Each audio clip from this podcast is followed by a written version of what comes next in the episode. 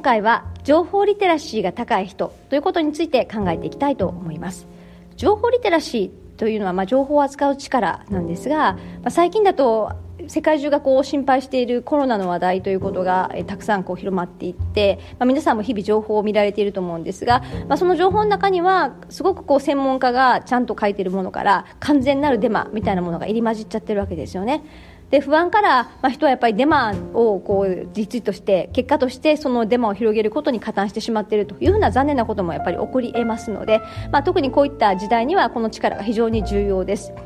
あと、まあ、似たような言葉に IT リテラシーという言葉もありますけれども、まあ、こちらは例えばコンピューターが操作できるかとか、まあ、そういったまあシステムが使いこなせるかとか、まあ、そういった形のまあ力ということで、まあ、情報リテラシーというのはあくまでも情報を扱う能力というような形で捉えたいと思います。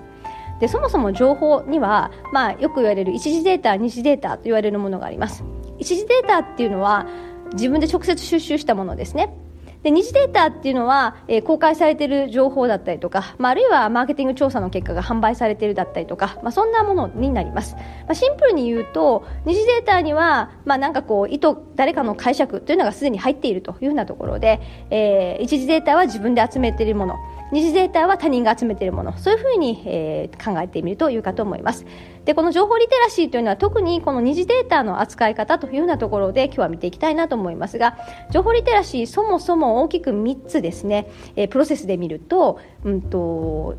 情報まずそもそもの情報を収集する段階、まあ、ここでいくと一次データなのか二次データなのかというようなところの話があって、まあ、それから、え情報を見分ける力というようなところがあって。そして今度はそれを解釈していくというようなところで、まあ、この3つのプロセスで考えることができたらなというふうに思いますが。まずこの情報の収集という観点でいくと一次データって言ってるのは、えーまあ、自分で集めて人から聞いた話ということなんですが二次は例えば新聞雑誌書籍論文あとまあ皆さんがよく触れられるネット情報なんかは全部二次データですよね。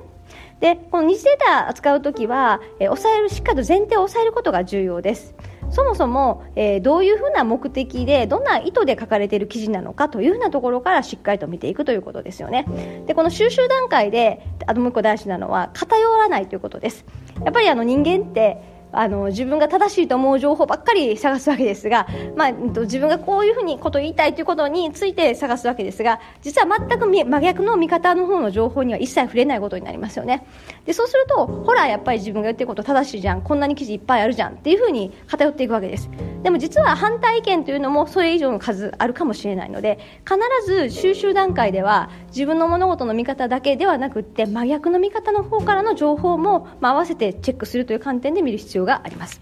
それから、えー、情報の見分け方というところですが、まあ、主にネット情報に触れる方が多いと思うんですがこの時はやっぱりそもそも複数見に行くということが非常に大事です。なんかこうへえすごいなこれなんだと思って思ったらその瞬間にいやいやこれってデマじゃないかとかこれって全然違うんじゃないか嘘ちゃうかというふうな形でまずは思って、えー、逆の情報あるいは他の検索をしに行くということですね。複数の記事を必ず見るということ。それから一体それは誰が書いているのかというふうなところの出典を確認するってことはとっても大事ですよね。政府機関が言ってるのか、まあ、そうではないどっかのこう株式会社が営業的なところで都合のいいような形で出しているデータなのか、まあ、そんなことをしっかりと見に行くということがとっても大事です。それからそのそれらのデータを、まあ、どう解釈するかというふうなところで、まあ、この解釈する力っていうのは、えー、ある意味仮説構築力だったりとか、まあ、そんなところとも近いものがありますのでこれはまたどこかのあこれかどこかでお話今までにお話ししているかと思いますので、まあ、そちらの方を見ていただければなというふうに思います、まあ、情報リテラシーが高い人は、まあ、今見た3つのプロセスにおいてしっかりとそれらができていてなおかつ最後はそれらを見た上で今度はもう一回一次データですね、えー、つまり自分の肌感覚だったりとかあとそれを、えー、自分で得たその一次情報を直接その顧客にその話を聞いてみるだったりとかそんなことと合わせて解釈するというようなことができています。でつまりそれができるのは普段からいろんなことに関心を持ってで、えー、こうなんじゃないかああなんじゃないかと思いながら情報収集しながら、まあ、自分の感覚としっかりと、えー合致させていくと。それで解釈をするというようなところができている人というような形で揺れるのではないでしょうか。ちなみに情報リテラシーが高い人は、えー、大体ですねやっぱり先読みをしていく力ですね。未来を見ていく力も持っている場合が多いです。この辺りについては、まあ、合わせていつかどこかでお話しできればなというふうに思っています。というわけで今日のまとめです。情報が溢れる時代だからこそ、まあ、その情報の海に溺れないようにしっかりと、まあ、情報リテラシーが高い人になっていただきたいなと思いますし、まあ、そのために普段から私はいつもこう必ずこういう物事の見方をします、えー、何かの情報に触れたらこれは嘘ではないか。常に嘘じゃないか本当じゃないんじゃないかっていうふうな目線から、まあ、それをチェックするというようなところが、まあ、一つそれを扱っていくあの最初のコツなのかなというふうに思って思っています。というわけで、えー、今日は情報リテラシーが高い人についてお話ししてみました。今日は以上にしたいと思います。